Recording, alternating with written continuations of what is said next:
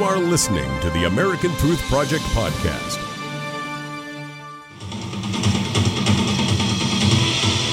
President tweeting the Iran sanctions have officially been cast. These are the most biting sanctions ever imposed, and in November they will ratchet up to yet another level. Anyone doing business with Iran will not be doing business with the United States.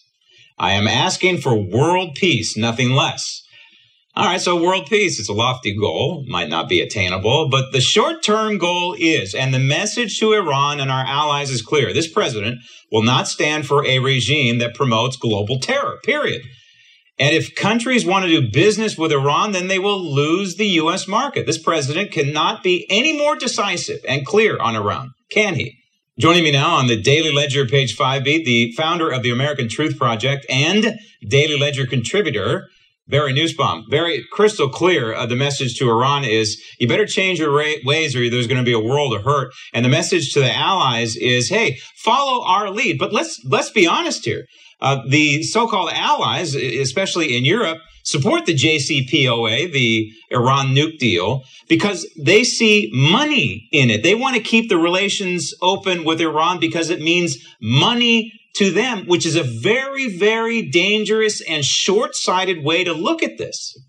Graham, you're 100% right. Nobody, and I mean nobody on the planet, believes the JCPOA was a good deal in terms of limiting terrorism being exported by Iran, stopping Iran from going nuclear, stopping Iran from building nuclear missiles, and stopping them from exporting revolution. They loved the JCPOA and they still love it because it's opening up enormous markets to them.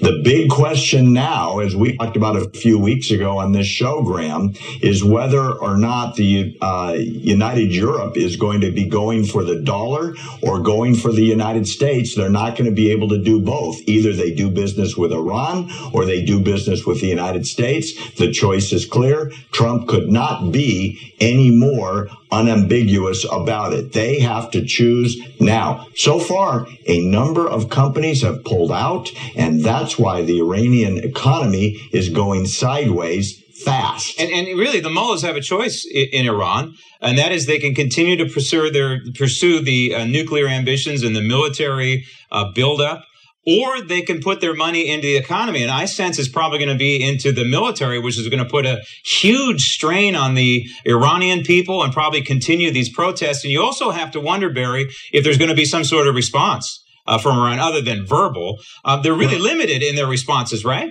I mean, economic, they don't have much to go. Their allies, oh, yeah. they only have a couple of allies. The only response I could see would be some sort of a military response. Well, you know, they're saber rattling all over the Gulf right now. They're sending patrol boats up to our ships and other ships. They haven't backed down with the Houthi rebels. Revolution uh, all around Saudi Arabia is being funded by Iran. Uh, revolution in Syria, Lebanon, uh, and the Gaza Strip is being funded by Iran. If anyone has any doubt about how bad Obama's deal is, simply look at what the United States government has done by tracing where the money we gave them has been spent.